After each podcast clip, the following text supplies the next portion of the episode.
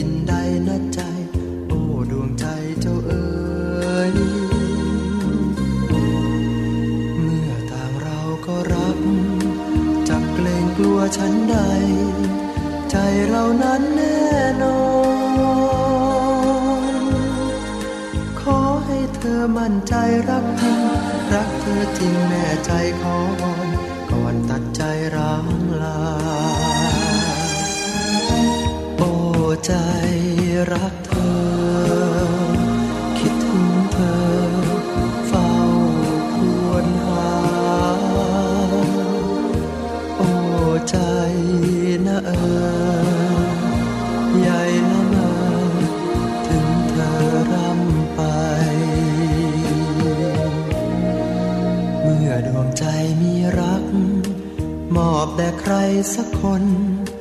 หมดทุกห้องหัวใจ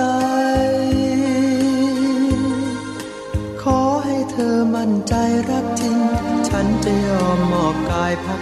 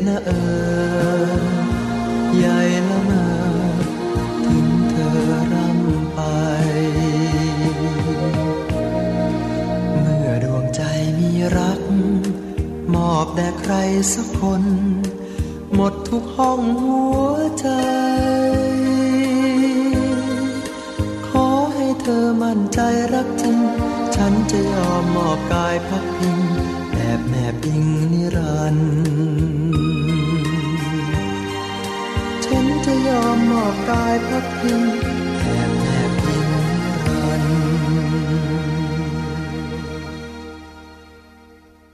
สวัสดีค่ะคุณผู้ฟังคะต้อนรับเข้าสู่รายการภูมิคุ้มกัน รายการเพื่อผู้บริโภคกันอีกเช่นเคยนะคะ ติดตามรับฟังกันได้ที่วิทยุไทย PBS www.thaipbsradio.com ค่ะ และแอปพลิเคชัน Thai PBS Radio นะคะ ติดตามข้อมูลข่าวสารได้ทาง facebook.com/thaipbsradiofan ด้วย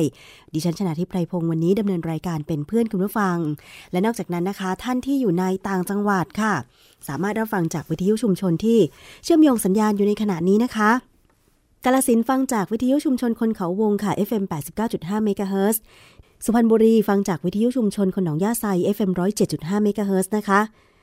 ลำพูนค่ะฟังจากวิทยุชุมชนเทศบาลทุ่งหัวช้าง FM 106.25 MHz และ วิทยุชุมชนคนเมืองหลีนะคะ FM 103.75 MHz ส่วนที่ราชบุรีฟังจากวิทยุชุมชนวัดโพบัลลังค่ะ FM 103.75 MHz และสมุทรสาคร ฟังจากวิทยุชุมชนปฐมสาครนะคะ FM 106.25 MHz ค่ะถ้าคุณผู้ฟังมีประเด็นข้อร้องเรียนเกี่ยวกับเรื่องของการบริโภคก็สามารถแนะนำมายังทางรายการได้นะคะ ดิฉันจะไปเสาะหาข้อมูลนะคะ ผู้เชี่ยวชาญมาตอบคำถามในรายการ หรือว่าส่งต่อเรื่องราวต่างๆ ให้ กับทั้งหน่วยงานที่เกี่ยวข้องเพื่อดำเนินการช่วยนะคะ วันนี้ค่ะมาติดตามความคืบหน้ากรณีที่ผู้ซื้อกระทะโคเรียคิงนะคะ ร้องเรียนไปทางสคบร้องเรียนไปที่มูลนิธิเพื่อผู้บริโภคนะคะ เกี่ยวกับคุณสมบัติของกระทะว่าไม่เป็นไปตามที่โฆษณานะคะคือที่โฆษณาไว้ว่าทอดอาหารแล้วไม่ติดกระทะ เพราะว่ามีชั้นของกระทะเนี่ยเยอะแยะมากมายหลายชั้นนะคะ แต่พอซื้อไปทอดจริงปรากฏว่า มันติดกระทะนะคะ ราคาที่โฆษณาก็เป็นราคาปลอม ตั้งสูงไว้แล้วก็กระชากลดราคาลงมาทำให้ผู้ซื้อนั้นอาจเข้าใจผิด เกี่ยวกับเรื่องของราคาสินค้านะคะ ซึ่งที่ผ่านมาเนี่ยสคบอเองก็ได้มีการดำเนินการและก็มีมติให้กระทะโคเรียคิง ยุติการโฆษณาที่โฆษณามาแต่ดั้งแต่เดิมเนี่ยนะคะ แล้วก็มีการให้ข้อมูลเกี่ยวกับกระทะโคเรียคิง เป็นข้อมูลข้อเท็จจริง รวมถึง การส่งกระทะโคเรียคิงให้ 3 หน่วยงานเพื่อพิสูจน์นะคะ นอกจากนั้นค่ะ คณะกรรมการตลาดแบบตรงก็มีมติเพิ่มอีก 3 ประเด็นด้วยกันก็คือ 1. เปรียบเทียบปรับบริษัทวิซัทโซลูชันจำกัด คือผู้ผลิตผู้นำเข้ากระทะโคเรียคิงเนี่ยค่ะ สูงสุด 2 กรรม คือ 2 กรรม 2 วาระนะคะ ในอัตราปรับสูงสุดเลยก็คือกรัมละ 50,000 บาท 2 กรัมก็แสนหนึ่งนะคะ แล้วก็ได้มีมติ ให้ไปโฆษณาแก้ในสัดส่วนที่ใกล้เคียงที่โฆษณาเดิมนะคะแก้โฆษณาให้มันถูกต้อง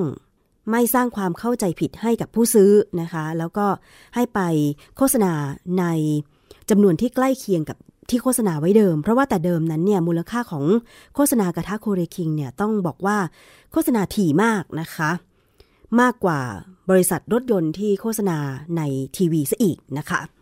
แล้วนอกจากนั้นค่ะสคบเนี่ยก็บอกว่าจะจัดทำรายละเอียดหลักเกณฑ์ ให้ประชาชนสามารถร้องเรียนเพื่อให้ผู้ประกอบการคืนเงินผู้ร้องเรียนทุกรายด้วยนะคะ ส่วนที่มีผู้ร้องเรียนไปที่มูลนิธิเพื่อผู้บริโภคจำนวน 160 รายค่ะ ทางมูลนิธิก็จะเดินหน้าช่วยเหลือโดยการฟ้องเป็นคดีแบบกลุ่มนะคะ เรื่องนี้มีรายละเอียดโดย มีการถแถลงจากมูลนิธิเพื่อผู้บริโภคนะคะ ไปฟังค่ะ ดรภัยบูลช่วงทองผู้ประสานงานเครือข่ายนักวิชาการเพื่อผู้บริโภค กล่าวถึงความคืบหน้าในการส่งกระทะคูรีคิงไปตรวจสอบ ว่าผลจะออกมาเมื่อไหร่ค่ะในเบื้องต้นนะครับทางเครือข่ายนักวิชาการผู้ผู้บริโภคนะครับก็ได้รับการประสานจากทางมูลนิธินะครับเพื่อให้ทำการทดสอบกระทะนะครับโคเรคิงทั้ง 2 รุ่นนะครับซึ่งทางเราเนี่ย ก็ได้ประสานไปยังภาควิชาวิศวกรรมอุตสาหการนะครับมหาวิทยาลัยเทคโนโลยีพระจอมเกล้าธนบุรีนะครับ ซึ่งกำลังอยู่ระหว่างการทดสอบนะอยู่ระหว่างการทดสอบ แล้วก็คาดว่านะครับจะแล้วเสร็จนะครับภายในอีก2-3อาทิตย์ครับนั่นคือดรภัยบูลย์ช่วงทองนะคะ แล้วก็อีกท่านหนึ่งค่ะ ที่มีการถแถลงก็คือคุณสารีอองสมหวัง เลขาธิการมูลนิธิเพื่อผู้บริโภคนะคะที่กล่าวถึงการฟ้องคดีแบบกลุ่มรายละเอียดเป็นอย่างไรไปฟังค่ะ เครือข่ายองค์กรผู้บริโภค หรือโดยมูลที่ผู้บริโภค เราก็สนับสนุนสำนักงานคณะกรรมการคุ้มครองผู้บริโภคในประเด็นนี้เช่นกัน ก็คือว่าสคบเนี่ยจะจัดทำรายละเอียดหลักเกณฑ์ เพื่อให้ประชาชนเนี่ยสามารถมาร้องเรียนเพื่อที่จะให้ผู้ประกอบการเนี่ยคืนเงินให้กับคนที่ร้องเรียนทุกรายนะคะคืนเงินให้กับคนที่ร้องเรียนทุกราย เพราะฉะนั้น เรียนคิดว่าตรงนี้เองเนี่ยก็เป็นประเด็นที่น่าสนใจนะคะ เพราะว่าคนที่มาร้องเรียนก็มีโอกาสได้เงินคืนกันทุกคน แต่เราก็ต้องยอมรับนะคะว่าการจำหน่ายกระทะในครั้งนี้เนี่ยมันไม่ได้จำหน่ายในลักษณะเเรียกว่าหลักพันรายหรือหมื่นราย แต่เรียกว่าการจำหน่ายครั้งนี้เนี่ยถ้าเราดูตัวเลขที่นำเข้ามาเนี่ยก็พบว่ามากถึง 1 ล้าน 1 ล้านใบทีเดียวนะคะเพราะฉะนั้นก็กว้างขวางมากที่ผู้บริโภคทั้งประเทศเนี่ยซื้อไปทุกภูมิภาค เพราะฉะนั้นโอกาสที่จะนำกระทะมาคืน จากผู้บริโภคที่อยู่ต่างจากต่างจังหวัด ถ้าเกิดว่าเรามีเงื่อนไขว่าคุณต้องนำกระทะมาคืนเนี่ยมันก็คงจะไม่ง่าย ถ้าเรียนอยู่เชียงใหม่ก็ดีสงขลาก็ดีนะครับเพราะฉะนั้นเรียนคิดว่าตรงนี้เองเนี่ยก็เป็นเหตุให้ มูลที่เพื่อผู้บริโภคเนี่ยเราต้องประกาศเดินหน้าว่าเราจะเดินหน้าฟ้องคดีแน่นอน เพราะว่าการฟ้องคดีของเราเนี่ยจะคุ้มครองถึงคนที่ซื้อกระทะทุกคนนะคะ ถ้าศาลอนุญาตให้เราดำเนินคดีแบบกลุ่ม เพราะฉะนั้นทุกคนก็จะได้รับการคุ้มครองจากการซื้อกระทะโดยทั่วหน้านะฮะไม่ใช่เฉพาะคนที่มา ลงชื่อเข้าฟ้องคดีเท่านั้น เพราะฉะนั้นสิ่งนี้เรนก็คิดว่าเป็นเรื่องที่สำคัญนะคะ เราก็ควรจะใช้กฎหมายใหม่ ๆ แบบนี้เพื่อการคุ้มครองผู้บริโภคให้เห็นว่าสิ่งที่ผู้ประกอบการหรือผู้ประกอบธุรกิจพึงระวังเมื่อทำธุรกิจแล้วไม่ตรงไปตรงมากับผู้บริโภคเนี่ยก็อาจจะเจอมาตรการการฟ้องคดีแบบกลุ่มแบบนี้นะคะ ซึ่งเน้นคิดว่าในอนาคตเนี่ยก็จะทำให้ผู้ประกอบธุรกิจเนี่ย จะโฆษณาอะไรเนี่ยก็ต้องคิดให้รอบคอบ เพราะฉะนั้นเราเชื่อว่าการฟ้องคดีนี้เนี่ยจะเป็นประโยชน์ต่อผลิตภัณฑ์ในอนาคต ต่อสินค้าในอนาคตด้วยแน่นอน แล้วก็ที่สำคัญเนี่ยเราเชื่อว่าจะช่วยเร่งรัดให้เกิดการเยียวยาความเสียหาย เพราะขณะนี้ถึงแม้ว่าสำนักงานคณะกรรมการคุ้มครองผู้บริโภคจะมีมติ ให้เยียวยา แต่ว่าไม่ได้มีหลักประกันเลยว่าถ้าจำนวนที่มาร้องเรียนเยอะ บริษัทจะคืนเงินทั้งหมดหรือเปล่านะคะเพราะนั้นเราเชื่อว่าการฟ้องคดีในท้ายที่สุด ก็ยังมีความสำคัญนะคะเพราะนั้นอันเนี้ยมูลที่ก็ตัดสินใจที่จะฟ้องคดีในวันศุกร์นี้นะคะบ่ายโมงตรงที่ศาลแพ่งรัชดานะคะท่านผู้ชมที่สนใจอยากจะสนับสนุนไปให้กำลังใจก็ไปได้เลยนะคะที่ศาลแพ่งรัชดา วันที่ 30 มิถุนายนนี้นะคะ เวลาบ่ายโมงตรงนะคะก็จะฟ้องวันที่ 30 มิถุนายน 2560 นี้นะคะ ในส่วนของประเด็นฟ้องนั้นจะฟ้องในประเด็นไหนบ้าง ไปฟังเสียงของทนายเกรียงไกรทนายความอาสามูลนิธิเพื่อผู้บริโภคค่ะ อันนี้ที่เราฟ้องนะครับก็จะเป็นเรื่องเกี่ยวกับพวกผิดสัญญา แล้วก็เรียกค่าเสียหาย ตามพรบคุ้มครองผู้บริโภค พศ 2522 นะครับ โดยหลักแล้วก็ที่จะประเด็นหลักๆ ก็คือจะมีเรื่องราคาแล้วก็ที่ราคาเกินจริง แล้วก็การโฆษณาคุณสมบัติที่เกินจริงนะครับ ที่เราต้องฟ้องแบบกลุ่ม เพราะว่าบางทีผู้บริโภคคนอื่นนะครับเขาไม่สะดวกที่จะเดินมาเดินทางมาที่ศาลเพราะว่าบางคนอยู่ต่างจังหวัดมีค่าเดินทาง มีรายจ่ายเพิ่มขึ้นครับ เราต้องเลยฟ้องแบบกลุ่มเป็นตัวอย่างสำหรับคุ้มครองผู้บริโภคคนอื่นนะครับ นั่นคือรายละเอียดนะคะ เกี่ยวกับการเดินหน้าฟ้องคดีแบบกลุ่ม กรณีกระทะโคเรียคิงนะคะ ต้องมาติดตามความคืบหน้ากันแล้วล่ะค่ะ คือ อันนี้อาจจะเป็นอีกหนึ่งกรณีที่เกิดขึ้นสำหรับผู้ซื้อ สินค้าที่ไม่เป็นไปตามโฆษณา แล้วก็ต้องมาพิสูจน์กันว่าสินค้านั้นเนี่ยมีคุณสมบัติหรือว่ามีวัสดุตามที่เขาได้โฆษณาไว้หรือไม่ รวมถึงการตั้งราคาที่เป็นราคาปลอมแบบนี้ด้วยนะคะ เพื่อหวังว่าต่อต่อไปเนี่ยจะไม่มีผู้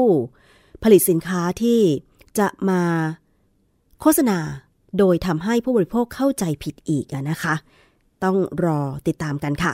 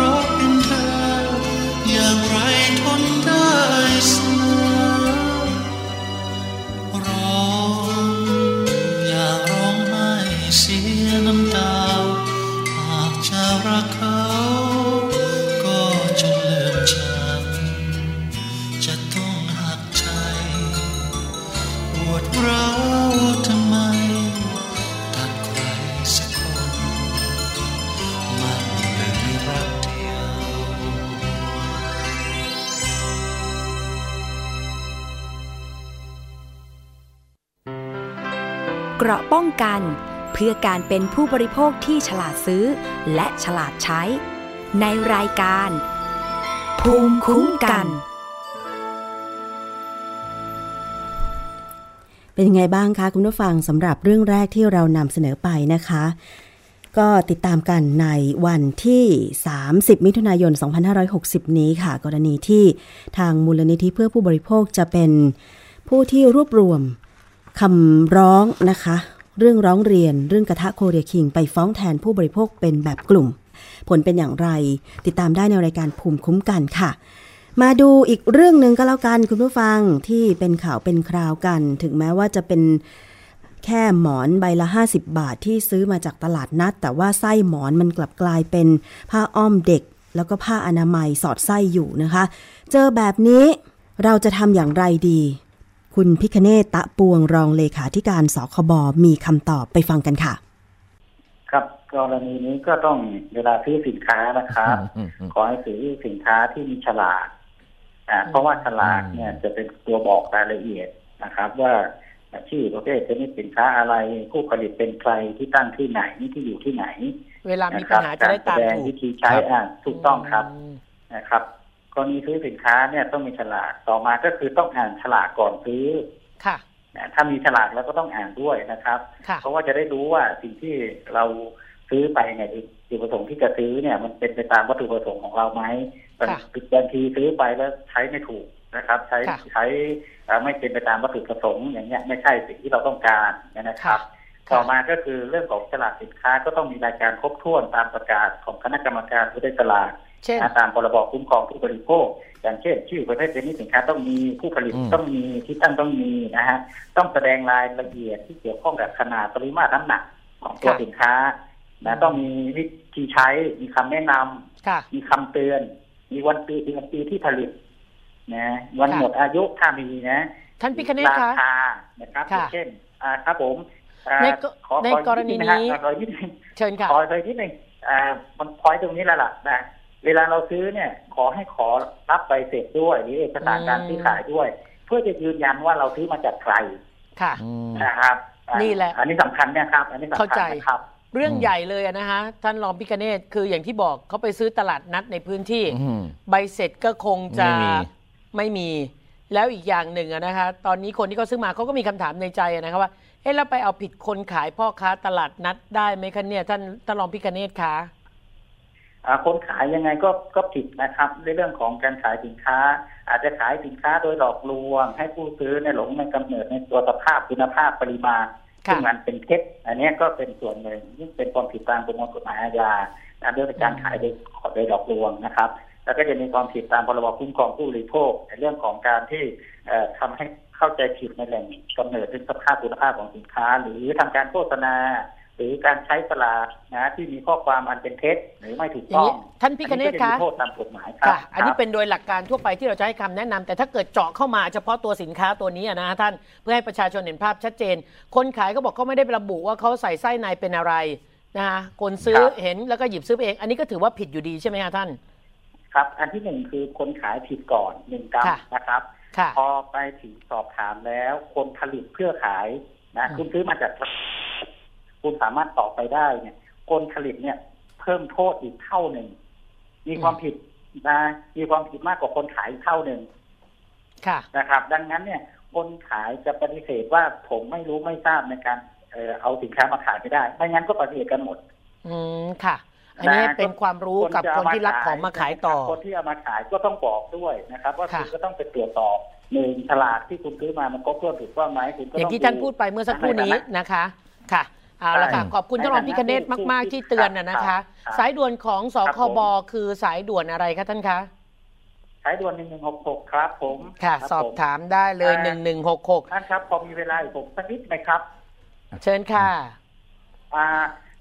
เนื่องจากตัวหมอนเนี่ย ไม่ได้เป็นสินค้าควบคุมค่ะนะครับ แต่ตัวที่นอนตอนนี้นะครับ ประกาศฉลากเนี่ยควบคุมสินค้าควบคุมคือที่นอนเป็นสินค้าควบคุมฉลากซึ่งตัวต้องระบุ ชื่อประเภทชนิดสินค้าต้องระบุไปเลยนะครับ ว่าสินค้าของท่านเป็นที่นอนแบบสปริง แบบฟองน้ำแบบใยธรรมชาติที่มันอยู่ข้างในหรือเป็นนอนยาพาราอันนี้ต้องบอกชื่อให้มันชัดเลยค่ะนะวัสดุที่ใช้ก็ต้องบอกนะครับ ว่าข้างในบางทีมันห่อหุ้มหมด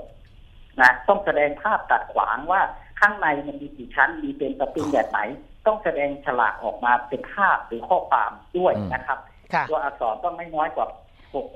ตัวภาพเนี่ยนะครับ ต้องไม่น้อยกว่าหกนิ้วคูณแปดนิ้ว ค่ะ อันนั้นก็เป็นการให้สัมภาษณ์ของคุณพิคเนตตะปวง รองเลขาธิการสคบในรายการสถานีประชาชนกรณี ที่มีผู้ซื้อสินค้าก็คือหมอนที่ตลาดนัดแถวจังหวัดชนบุรี แล้วก็ไส้ในเป็นผ้าอ้อมเด็กและผ้านามัยจะทำอะไรได้บ้างนะคะ กรณีนี้เนี่ยก็ต้องดูว่าตอนที่ซื้อมา ยังพอมีหลักฐานอะไรบ้างนะคะ คงจะจำได้แหละว่าไปซื้อจากตลาดนัดที่ไหนใช่ไหมคะแต่ว่าคนขายอะก็มีความผิดด้วยเหมือนกันนะคะ ถ้าจะเอาเอ่อเรื่องนี้ไปร้องเรียนเพื่อหาคนรับผิดชอบจริง ๆ ก็น่าจะได้อยู่ แต่ว่าคนขายบางทีเขาเป็นตลาดนัดเขาก็ขายเร่ไปเรื่อย ๆ อะไรอย่างเงี้ยนะคะ เพราะฉะนั้นอันนี้เป็นอุทาหรณ์ก็แล้วกันว่าเวลาจะซื้อสินค้าครั้งต่อไป ขอให้ดูฉลาก นะคะว่าเขาผลิตจากที่ไหนวัสดุเป็นอะไรถึงว่า ถึงแม้ว่าหมอนเนี่ยจะไม่ใช่สินค้าควบคุม แต่ที่นอนเป็นสินค้าควบคุมอย่างที่คุณพิคเนตบอกนะคะว่า จะต้องมีระบุด้วยนะ ว่าที่นอนที่คุณจะซื้อผลิตมาจากอะไร ที่นอนนุ่นหรือเปล่า ที่นอนยางพารา ที่นอนสปริงเออต้องบอกด้วยนะมีกี่ชั้น 5 ชั้น 8 ชั้น อะไรอย่างเงี้ยแล้วถ้ามีการระบุไว้ในฉลากแบบนี้จะ เป็นสินค้าที่ผิดไปจากนี้ไม่ได้ ถ้าผิดนี่ถือว่าเป็นเป็นการหลอกลวงผู้บริโภคเลยทีเดียว ดิฉันคิดว่าการมีประกาศว่าสินค้าชนิดไหนเป็นสินค้าควบคุมแบบเนี้ยนะคะก็เพื่อที่ให้ผู้ซื้อนั้นมีความมั่นใจในคุณภาพได้ เพราะที่นอนตอนนี้นะคะ คุณผู้ฟังบางหลังบางยี่ห้อเนี่ยนะคะเขาเรียกเป็นหลังใช่ไหมที่นอนเป็นหลังๆอะไรอย่างเงี้ยโอ้เป็นหมื่นสองหมื่นนะคะ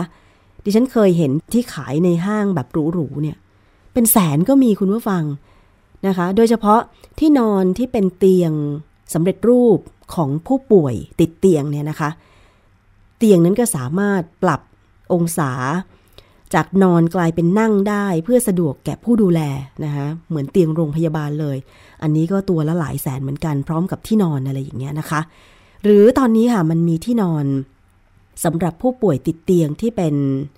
ที่นอนน้ำเพื่อที่ไม่ให้ผู้ป่วยที่นอกนอนตลอดเวลาเนี่ย เป็นแผลกดทับบริเวณหลังบริเวณตัวอะไรอย่างเงี้ยนะคะ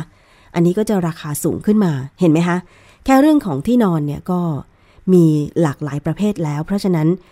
สคบจึงประกาศให้ที่นอนเป็นสินค้าควบคุม เวลาคุณจะไปซื้อที่นอนหลังใหม่เนี่ยนะคะ ก็ต้องดูรายละเอียดให้ชัดเจนด้วย แต่เข้าใจว่าถ้าเราไปเลือกซื้อตามห้างสรรพสินค้า ก็จะมีพนักงานคอยแนะนำแล้วก็บริการเราอย่างดีเลย พร้อมทั้งจัดส่งถึงบ้านด้วย อย่าลืมที่จะเก็บใบเสร็จรับเงินนะคะใบส่งสินค้าเอกสารต่างๆ ไว้ให้ครบถ้วนเผื่อมีปัญหาเราจะต้องติดต่อไปที่โรงงานผู้ผลิตที่นอนแห่งนั้นนะคะ จะทำการ แลกเปลี่ยนขอคืนหรืออะไรก็ว่ากันไปนะคะ อย่าลืมเก็บใบเสร็จรับเงินหรือใบรับประกันสินค้าไว้ด้วย แต่จริงๆแล้วใบรับประกันสินค้าพอเขาให้เรามา เราก็ต้องกรอกกรอกรายละเอียดว่าเราซื้อรุ่นไหนอะไรอย่างไรชื่ออะไรที่ตั้งบ้านของเราที่ไหนอะไรอย่างเงี้ยแล้วก็ส่งไปรษณีย์กลับคืนบริษัทเข้าไป คือถ้าเราเอาใบรับประกันมา แล้วก็ไม่ได้ส่งกลับคืนเข้าไป มันก็ เท่ากับเขาไม่ได้รับประกัน เพราะเขาไม่มีข้อมูลของเรานะคะคุณผู้ฟัง อันนี้ถ้าเวลาเกิดปัญหาแล้วเราจะติดต่อผู้ขายสินค้าหรือผู้ผลิตสินค้านั้นก็ยากขึ้น ถ้าได้ใบรับประกันสินค้ามาก็กรอกรายละเอียดให้ ครบถ้วนแล้วก็ส่งไปรษณีย์ตอบกลับไปนะคะ ว่าเราได้ซื้อของเขา เพราะฉะนั้นเขามีเงื่อนระยะเวลาในการรับประกันก็ต้องทำตามเงื่อนไขนั้นด้วยอะไรประมาณนี้นะคะ อะนี่จากเรื่องของสินค้าหมอนที่นอนสำคัญเหมือนกันนะคะ มาถึงอีกเรื่องหนึ่งค่ะ เป็นข่าวผู้ใช้รถยนต์ยี่ห้อโตโยต้าในจังหวัดนครราชสีมานะคะที่ประสบอุบัติเหตุเสียชีวิตค่ะ ทางญาติได้ร้องเรียนให้ตำรวจ แล้วก็บริษัทโตโยต้าช่วยตรวจสอบ สภาพของรถนะคะ เพราะเชื่อว่าถ้าหากถุงลมนิรภัยทำงาน ผู้ใช้รถคันนี้ อาจจะรอดชีวิตค่ะ ซึ่งถุงลมนิรภัยเป็นหนึ่งในอุปกรณ์ด้านความปลอดภัยในตัวรถ ที่คาดหวังว่าจะช่วยลดความสูญเสียในห้องผู้โดยสารได้นะคะ แต่ในทางเทคนิค เจ้าหน้าที่ยืนยันว่าถุงลมนิรภัยไม่ได้ทำงานทุกครั้งที่มีการชน อ้าวทำไมเป็นอย่างนั้นนะคะ เรื่องนี้เจ้าหน้าที่งานเทคนิคบริษัทโตโยต้าสาขาด่านขุนทดจังหวัดนครราชสีมาค่ะ เข้าไปตรวจสอบรถกระบะ 4 ประตูยี่ห้อโตโยต้าที่ประสบอุบัติเหตุ พุ่งชนป้ายบอกทางโค้ง จนป้ายหักทำให้คนขับเสียชีวิต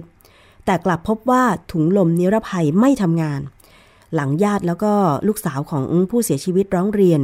ตำรวจสถานีตำรวจภูธรด่านขุนทดนะคะ อุบัติเหตุครั้งนี้เกิดขึ้นเมื่อวันที่ 6 มิถุนายน บุตรสาวของผู้เสียชีวิตตั้งข้อสังเกตว่า ถ้าหากถุงลมนิรภัยในรถคันที่ชนนั้นทำงานตามที่ทางบริษัทโฆษณา แม่ของเธอ ก็อาจจะไม่เสียชีวิต จึงขอให้มีการตรวจสอบมาตรฐานของรถยนต์ด้วย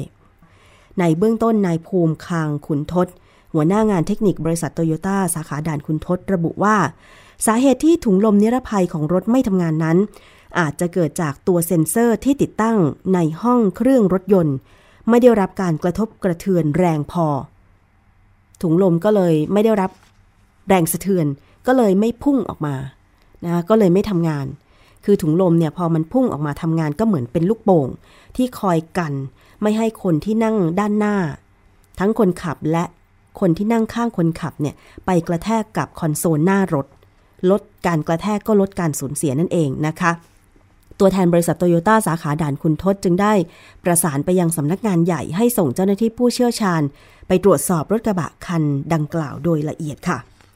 แล้วทีนี้ผู้ซื้อจะทราบได้อย่างไรล่ะคะว่า รถที่เราสนใจจะไปซื้อนั้นเนี่ยนะคะมีถุงลมนิรภัยแต่จะทำงานหรือไม่ด้วยแรงชนขนาดไหน แรงสั่นสะเทือนขนาดไหน ถุงลมนิรภัยถึงจะทำงานอะ อันนี้เป็นประเด็นด้วยเหมือนกันนะคะ เดี๋ยววันหลังดิฉันจะหาคำตอบมาฝากเมื่อฟัง ติดตามรับฟังในรายการภูมิคุ้มกันรายการเพื่อผู้บริโภคนะคะ อีกเรื่องหนึ่งค่ะ เป็นเรื่องของรถทัวร์เถื่อน การปราบปรามรถทัวร์เถื่อนค่ะ ก็ต้องอาศัยคุณตำรวจ ใช้วิธีการไหนล่ะ ถ้าตรงตรงต้งต้งไปเลยบางที ผู้ประกอบการรถทัวร์เถื่อน พวกนี้เนี่ยก็ไหวตัวทัน ก็ไม่ออกรถซะอย่างนั้น ตำรวจจึงใช้วิธีการปลอมตัว เป็นนักท่องเที่ยวค่ะ ไปล่อซื้อตั๋วรถทัวร์เถื่อน สายหาดใหญ่กรุงเทพ ย่านสถานีขนส่งหาดใหญ่นะคะ จับกลุ่มบริษัทที่หลอกขายตั๋วเกิน จากราคาจริงถึง 290 บาท ถึงกับตะลึงเลยมีผู้โดยสารถูกหลอกเต็มรถจำนวน 30 คน หลังจากที่มีผู้โดยสารที่ได้รับความเสียหายร้องเรียนเข้าไป ที่สถานีขนส่ง เป็นจำนวนมากนะคะ ตำรวจท่องเที่ยวหาดใหญ่ ตำรวจชุดสืบสวนสพหาดใหญ่ และขนส่งจังหวัดสงขลา ร่วมกันจับกลุ่ม บริษัทรุ่งระดิตทัวร์ทราเวลเซอร์วิสซึ่งตั้งอยู่ในย่านสถานีขนส่งผู้โดยสารอำเภอหาดใหญ่แห่งที่หนึ่งหลังจากได้รับการร้องเรียนจากประชาชนว่าถูกบริษัทแห่งนี้หลอกขายตัว๋ว เส้นทางหาดใหญ่กรุงเทพเกินราคา และไม่มีมาตรฐานในการให้บริการนะคะ โดยตำรวจวางแผนปลอมตัวเป็นนักท่องเที่ยวเข้าไปซื้อตั๋วรถทัวร์สายหาดใหญ่กรุงเทพของบริษัท รุ่งระดิตทัวร์เนี่ยนะคะ เดินเข้าไปสอบถามเลยนะคะปรากฏว่า มีคนของบริษัทแห่งนี้เนี่ยนะคะเข้ามาชักจูง ให้ซื้อตั๋วรถทัวร์กับทางบริษัทรุ่งระดิตทัวร์ทราเวลเซอร์วิสนะคะแทนที่จะ ให้ไปซื้อกับรถของบขส แล้วก็รถร่วมบริการบขส ที่ได้รับอนุญาต เมื่อตำรวจเข้าไปซื้อตั๋วรถทัวร์กับบริษัทนี้ปรากฏว่า ขายในราคา 890 บาท ราคาปกติเนี่ย รถทัวร์สายหาดใหญ่กรุงเทพ จะขายอยู่ที่ประมาณ 600 บาท หลังจากนั้นค่ะตำรวจที่ปลอมตัวก็เดินไปขึ้นรถทัวร์สีดำแดง หมายเลขทะเบียน 32ขีด7969 กรุงเทพมหานคร ที่จอดรออยู่ไม่ห่างจากบริษัทมากนัก และปรากฏว่าบนรถทัวร์ยังมีผู้เสียหายที่ถูกชักจูงในลักษณะนี้ นั่งรออยู่บนรถเกือบเต็มคัน 30 คน เจ้าหน้าที่แสดงตัวและส่งสัญญาณให้กำลังอีกชุดหนึ่งที่ ซุ่มรออยู่ ด้านนอก เข้าจับกลุ่ม บริษัทรุ่งระดิตทัวร์แห่งนี้นะคะ ได้ผู้ต้องหา 3 คน ประกอบไปด้วยนายยิ่งยศรำเดช อายุ 49 ปี คนขับรถทัวร์ คุณธัญเรศ เรนจิ นะคะ แล้วก็วันนามูลเชียงใต้ เป็นแคชเชียร์ขายตัว๋ว จากการตรวจสอบรถทัวร์คันนี้ปรากฏว่าไม่ใช่รถร่วมของบอขอสอแต่อย่างใด จึงควบคุมตัว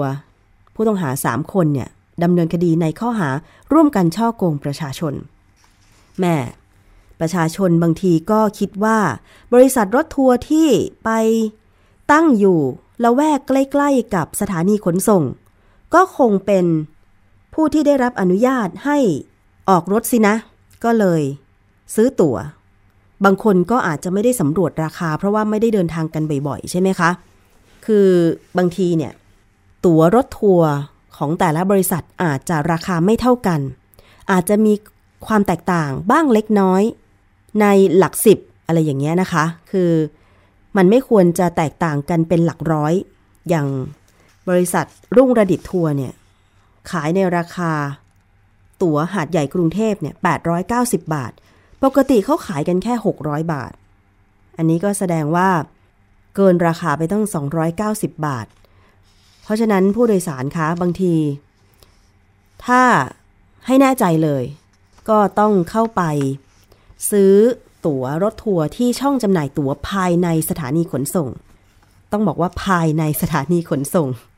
จะได้มั่นใจไปเลยว่าเขาเป็นรถทัวร์ที่ได้รับอนุญาตให้วิ่งประกอบการ เพราะเขาจะมีกฎระเบียบของเขาอย่าง ที่เป็นกฎเคร่งครัดเลยก็คือ รถทัวร์จะต้องมีประกันภัย ภาคบังคับ บางบริษัท save ตัวเองมากก็ซื้อประกันภัยภาคสมัครใจควบคู่กันไปด้วย เพราะว่าเวลาเกิดเหตุนั้นเนี่ยก็จะได้ประกันภัย บริษัทประกันภัยช่วยในการชดเชยเยียวยาความเสียหายให้กับผู้โดยสาร ทัวร์เถื่อนทัวร์อะไรอย่างเงี้ยนะคะ คิดว่า ถ้าเจ้าหน้าที่แต่ละจังหวัด กวดขันอย่างเข้มงวดในการที่จะปราบปรามอย่างแท้จริงเนี่ยดิฉันคิดว่ามันจะน้อยลงน้อยลงนะคะ จนท้ายที่สุดก็จะไม่มี ทัวร์เถื่อนเนี่ย เป็นอะไรที่แบบยังแก้ปัญหาไม่หมดสักทีสำหรับประเทศไทยนะคะ โดยเฉพาะในช่วงเทศกาลที่มีความต้องการใช้รถกันมาก การให้บริการรถโดยสารที่มีอยู่ในเส้นทางปกติเนี่ยถึงแม้ว่าจะมีการเพิ่มรอบการวิ่ง เต็มที่แล้วบางทีก็ยังไม่เพียงพอกับความต้องการเดินทางในช่วงเทศกาลของคนไทย ก็เลยมีพวกทัวร์เถื่อนนี่แหละนะคะมาวิ่ง การจะขออนุญาตในการประกอบการ วิ่งรถทัวร์วิ่งในภาคเดียวกัน วิ่งระหว่างภาค วิ่งจากกรุงเทพไปต่างจังหวัด ใช่ไหมคะ แล้วก็ มีกฎระเบียบของเขาอยู่ เพราะฉะนั้นเลือกใช้บริการรถทัวร์ที่ได้รับอนุญาตจากกรมการขนส่งทางบกนะคะ อันนี้เขาจะมีหลักฐานประจำตัวรถกันอยู่แล้ว ถ้าจะให้ชัวร์ก็คือ ซื้อตั๋วจากสถานีขนส่ง ถึงแม้ว่าจะเป็นช่องตั๋วของรถร่วมบริการ แต่เขาก็จะมีหลักฐานว่าเขาเป็นผู้ได้รับอนุญาตจากกรมการขนส่งทางบกแล้วนะคะ อีกเรื่องหนึ่งค่ะคุณผู้ฟัง อันนี้มาเตือนภัยกันดีกว่า ตอนนี้คนไทยใช้ Facebook หลายล้านบัญชีมากนะคะ เรียกว่าเยอะมากเลยอะ่ะ สำหรับสื่อสังคมออนไลน์ที่คนไทยนิยมใช้อย่าง Facebook เนี่ยนะคะ ติดตามข้อมูลข่าวสารก็ Facebook ตามหา เพื่อนเก่าก็ Facebook อะไรอย่างเงี้ยนะคะโพสต์เรื่องต่างๆก็ Facebook บางทีหาข้อมูล การทำรายงานของนักศึกษาบางคนยังหาจาก Facebook เลย เพราะว่าตอนนี้แบบ Facebook เป็นเหมือน ช่องทางการสื่อสารอีกช่องทางหนึ่งที่มีครบครัน มีรูปมีคลิป มีเสียง พร้อมเลย ทีนี้เมื่อมันมีความพร้อมแบบนี้ก็มักจะมาด้วยภัยต่างๆ เช่นภัยหลอกลวง แล้วก็แฮ็ก Facebook เพื่อขอยืมเงิน พบเห็นกันอยู่บ่อยครั้งเลยนะคะ ล่าสุดเกิดขึ้นที่จังหวัดประจวบคีรีขันธ์ค่ะ มีผู้เสียหายสองคน แต่ ไหวตัวทัน ไปแจ้งความซะก่อนนะคะ ก็คือคุณสามารถสัตซ์ซื่อ เข้าไปแจ้งความกับตำรวจ พร้อมกับแสดงข้อความ การแชทสนทนากับเพื่อนคนหนึ่ง ที่มีผู้แอบอ้าง ชื่อ ขอยืมเงินผ่าน Facebook โดยสอบถามว่าใช้แอปพลิเคชันโอนเงินมือถือหรือไม่ หากใช้แอปพลิเคชันดังกล่าวเนี่ย ก็จะขอยืมเงินสัก 9,500 บาท และจะคืนให้ในตอนเย็น เกิดความสงสัยค่ะ เพราะว่าปกติ กับเพื่อนคนที่แชทกันเนี่ย ก็จะเจอกันเป็นประจำ จึงได้โทรศัพท์ไปสอบถามทำให้ทราบว่า คนที่แชทเนี่ย ไม่ได้เข้าไป Facebook ไม่ได้เข้ามาหลายวันแล้ว คนที่ถูกยืมเงินจึงรู้ตัวว่าเป็นมิจฉาชีพแฝงตัวมา แล้วเพื่อนของเขาเนี่ยอาจจะถูกแฮ็ก Facebook เข้าไปคุยขอยืมเงิน จากนั้นได้พยายามชวนคุย และได้ขอทราบชื่อบัญชี ทราบว่าจะให้โอนเข้าบัญชี ธนาคารออมสิน ชื่อนางสาววันนิสาเป็นชาวอำเภอบางสะพาน นอกจากนี้นายเสรีแสงว่าเพื่อนใน Facebook อีกคนหนึ่งของนายสามารถ ก็ได้แจ้งว่าได้รับข้อความขอยืมเงินเช่นกัน ซึ่งนายสามารถเนี่ยบอกว่าตนเองก็ไม่ได้ไม่ได้ค่อยเข้าเล่น Facebook จึงไม่รู้เรื่องมาทราบจากเพื่อนที่โทรมาสอบถาม จากนั้นก็พยายามเข้า Facebook ของตัวเอง ปรากฏว่าไม่สามารถเข้าได้ จึงรู้ว่าน่าจะมีใครสักคนหนึ่งแฮ็ก Facebook ของนายสามารถไป แล้วก็ได้เดินทางไปลงบันทึกประจำวันไว้เป็นหลักฐาน ให้ติดตามตัวเจ้าของบัญชีที่แชทขอยืมเงิน คนหลอกลวงเนี่ย อ้างว่าชื่อสามารถ แล้วก็ไปยืมเงินเพื่อนของนายสามารถใน Facebook แต่ว่า ให้โอนเงินเข้าบัญชีออมสินของนางสาววันนิสา ซึ่งเป็นชาวบางสะพานนะคะ อันนี้มันก็แปลกๆ ใช่ไหมคะ เพราะฉะนั้นเนี่ย ถ้ามีข้อความเข้ามาใน Facebook คือเพื่อนใน Facebook แน่นอนว่าเรารู้จัก ถ้าไม่ใช่เป็นบุคคลสาธารณะที่เป็นเพจ ถ้าเป็น Facebook ส่วนตัว การจะรับเพื่อนก็ต้องรู้จักคนคนนั้นว่า โดยส่วนตัวเรารู้จักกันไหม เป็นเพื่อนที่ทำงานเป็นญาติ เป็นเพื่อนสมัยเรียน สมัยเรียนสมัยไหนล่ะ อะไรอย่างเงี้ย แต่ส่วนมากจะรู้จักทั้งนั้นเพื่อนใน Facebook แต่ถ้าวันดีคืนดีมีใครสักคนหนึ่งที่ไม่เคยไม่เคยขอยืมเงิน แล้วก็แชทมาขอยืมเงิน ก็ต้องโทรกลับไปตรวจสอบก่อนว่านี่เธอ เธอขอยืมเงินเราจริง ๆ เหรออะไรประมาณนี้นะคะอ่าถ้าจริงก็ว่ากันไปก็เป็นอีกเรื่องหนึ่งแต่ถ้าไม่จริงเนี่ย ก็ต้องไปแจ้งความไว้ก่อนว่า Facebook ไม่คนใดก็คนใดนี่แหละ ถูกแฮ็กซึ่งต้องไปลงบันทึกประจำวันที่สถานีตำรวจไว้เป็นหลักฐานสำหรับกรณีที่นายสามารถเจอเนี่ย ก็ต้องตามตัวเจ้าของบัญชีที่ให้โอนเงินไปให้นะคะมาตรวจสอบว่ามีส่วนเกี่ยวข้องกับการกระทำของมิจฉาชีพในครั้งนี้หรือไม่ ซึ่งทางเจ้าหน้าที่ตำรวจก็รับแจ้งความแล้วก็จะเร่งติดตาม เจ้าของบัญชีไป สอบปากคำขยายผล หาผู้กระทำผิดมาลงโทษต่อไป ไม่เช่นนั้นเนี่ยก็จะมีการแฮ็ก Facebook แล้วก็หลอกแชทยืมเงินขอโน่นขอนี่กันอยู่ร่ำไป อันนี้มาเตือนภัยกัน อีกเรื่องหนึ่งเรื่องของการทำพรบรถนะคะ ก็เตือนภัยกันเหมือนกัน ขบวนการทำพรบรถที่ถูกกล่าวหาว่าเป็นของปลอม คือเมื่อเราจะไปต่อทะเบียนรถเราก็ต้องซื้อพรบภาคบังคับ ซึ่งปกติแล้วเนี่ย ก็มักจะมีบริษัทประกันภัย ไปตั้งบูธในสถานีขนส่ง ในขนส่ง ประจำจังหวัดหรือแม้แต่อย่างหมอชิดก็มีนะคะส่วนมากก็จะเป็นบริษัทประกันภัยที่ได้รับอนุญาตจากขนส่งแล้วให้ไปตั้งบูธเพื่อขายพรบต่างๆ เพื่อ อำนวยความสะดวกให้กับผู้ที่จะไปต่อทะเบียนรถใช่ไหมคะ ปรากฏว่ามีอยู่รายหนึ่งที่จังหวัดนครราชสีมา เป็นผู้เสียหายได้โพสต์คลิปผ่าน Facebook เหมือนกัน เกี่ยวกับการไปต่อทะเบียน รถที่ขนส่งจังหวัดนครราชสีมาแห่งใหม่ ที่ตำบลจอหออำเภอเมืองนครราชสีมา แต่ปรากฏว่า ไปเจอบูธแถวๆนั้น บอกว่ารับต่อทะเบียน เป็นกลุ่มบุคคลที่ตั้งโต๊ะ เปิดให้บริการ แถวแถวขนส่ง จังหวัดนครราชสีมาแห่งใหม่เนี่ยนะคะ เจ้าหน้าที่ไปตรวจสอบดูค่ะ ที่บริเวณริมถนนฝั่งตรงข้ามกับสถานีขนส่ง จังหวัดนครราชสีมาแห่งใหม่ เป็นจุดที่ผู้ชายคนหนึ่งอ้างว่านำรถยนต์ไปต่อพระราชบัญญัติคุ้มครองผู้ประสบภัยจากรถ พุทธศักราช 2535 หรือพรบรถยนต์ กับกลุ่มบุคคลที่ตั้งโต๊ะเปิดให้บริการ เมื่อกลางปี 2559 แต่กลับถูกปลอมสติกเกอร์พรบรถยนต์ โดยพิมพ์ พศใหม่ มาปิดทับสติกเกอร์เดิม เมื่อคลิปวิดีโอถูกเผยแพร่ใน Facebook จึงทำให้เบื้องต้นเนี่ยขนส่งจังหวัดไปตรวจสอบ พบว่าบริเวณนี้ไม่มีการตั้งโต๊ะเปิดบริการแล้ว ซึ่งผู้อำนวยการสำนักงานขนส่งจังหวัดนครราชสีมาคาดว่า คนกลุ่มนี้อาจย้ายไปก่อเหตุในพื้นที่อื่น ได้ประสานให้เจ้าของคลิปเนี่ยนะคะ เข้าแจ้งความร้องทุกข์เพื่อจับกลุ่มตัว ผู้ทำผิดมาดำเนินคดี ขณะที่กรมการขนส่งทางบกก็ได้ติดป้ายแจ้งเตือนประชาชนว่าอย่าหลงเชื่อ กลุ่มที่ตั้งโต๊ะแอบอ้างว่าต่อพรบรถยนต์ เพราะหากเป็นหน่วยงานเอกชนที่เปิดให้บริการ ก็จะต้องจดทะเบียนอย่างถูกต้องตามกฎหมาย และก็มีร้านตรงตามมาตรฐาน ถ้าเป็นตั้งโต๊ะลอยๆริมถนน ในละแวกใกล้ๆสำนักงานขนส่งเนี่ย ไม่มีหลักฐานอะไรอย่าไป ซื้อพรบอย่าไปต่อกับโต๊ะพวกนี้นะคะ คุณผู้ฟัง ถึงแม้ว่าจะราคาไม่กี่บาทก็ตาม รถมอเตอร์ไซค์ประมาณเท่าไหร่นะ 600-700 บาทใช่ไหมคะ รถยนต์ประมาณพันกว่าบาทเนี่ยนะคะ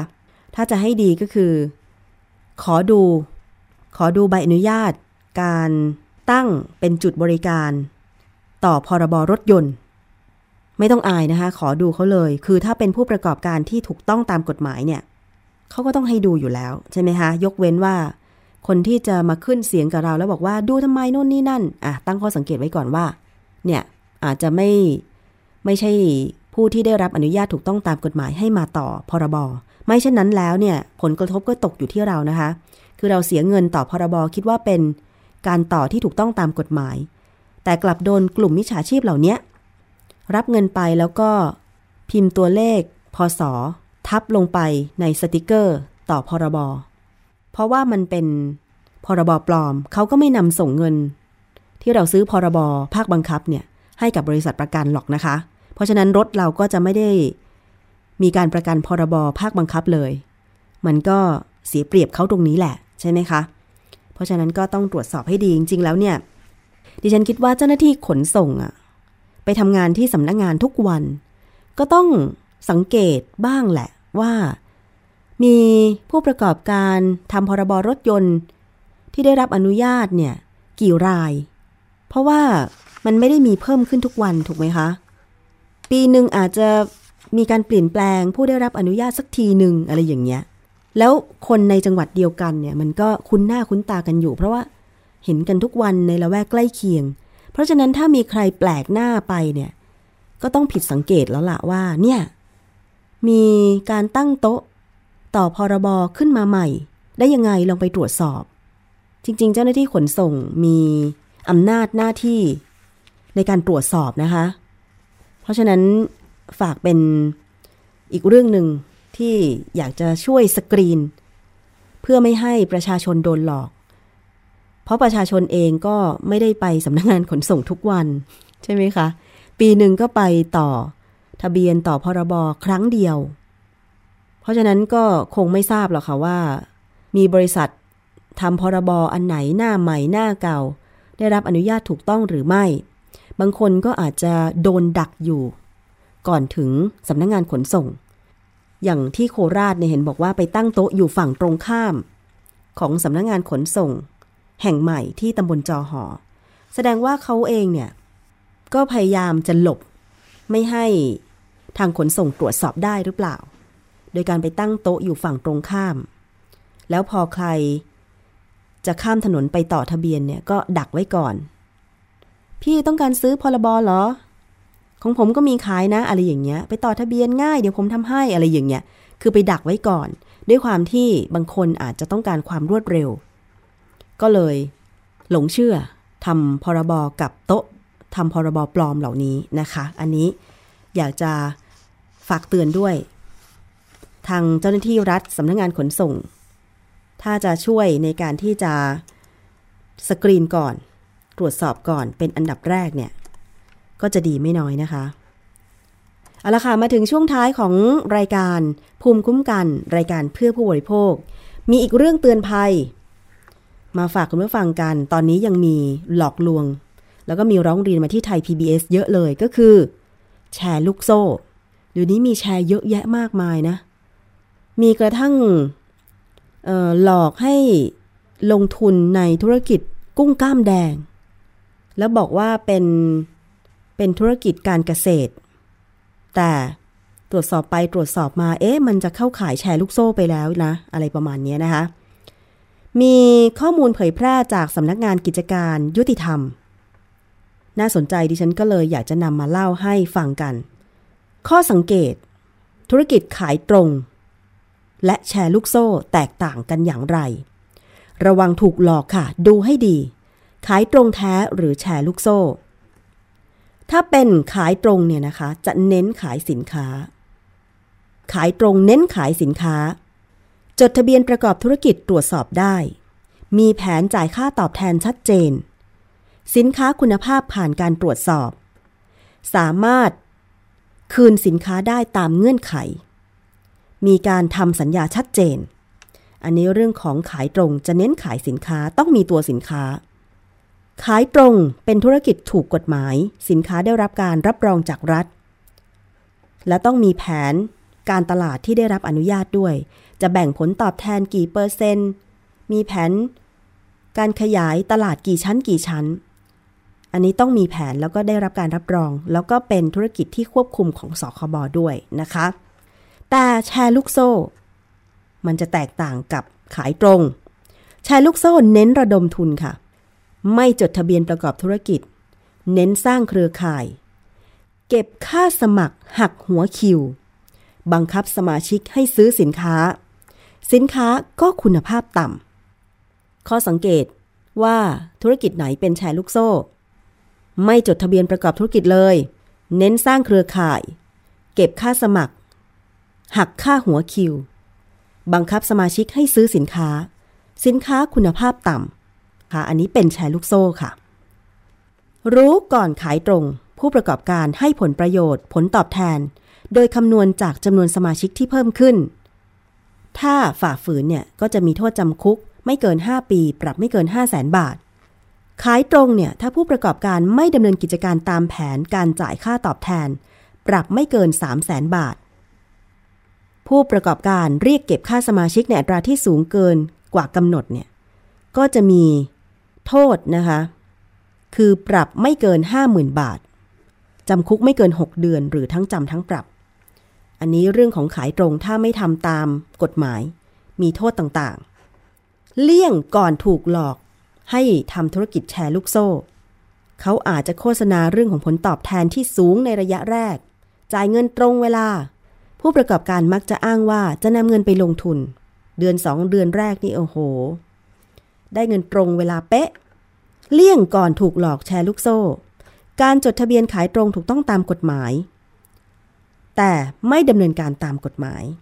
บางทีอาจจะหลอกเราว่าไปจดทะเบียนมาแล้วเป็นขายตรงนะ แต่ไม่ดำเนินการตามแผน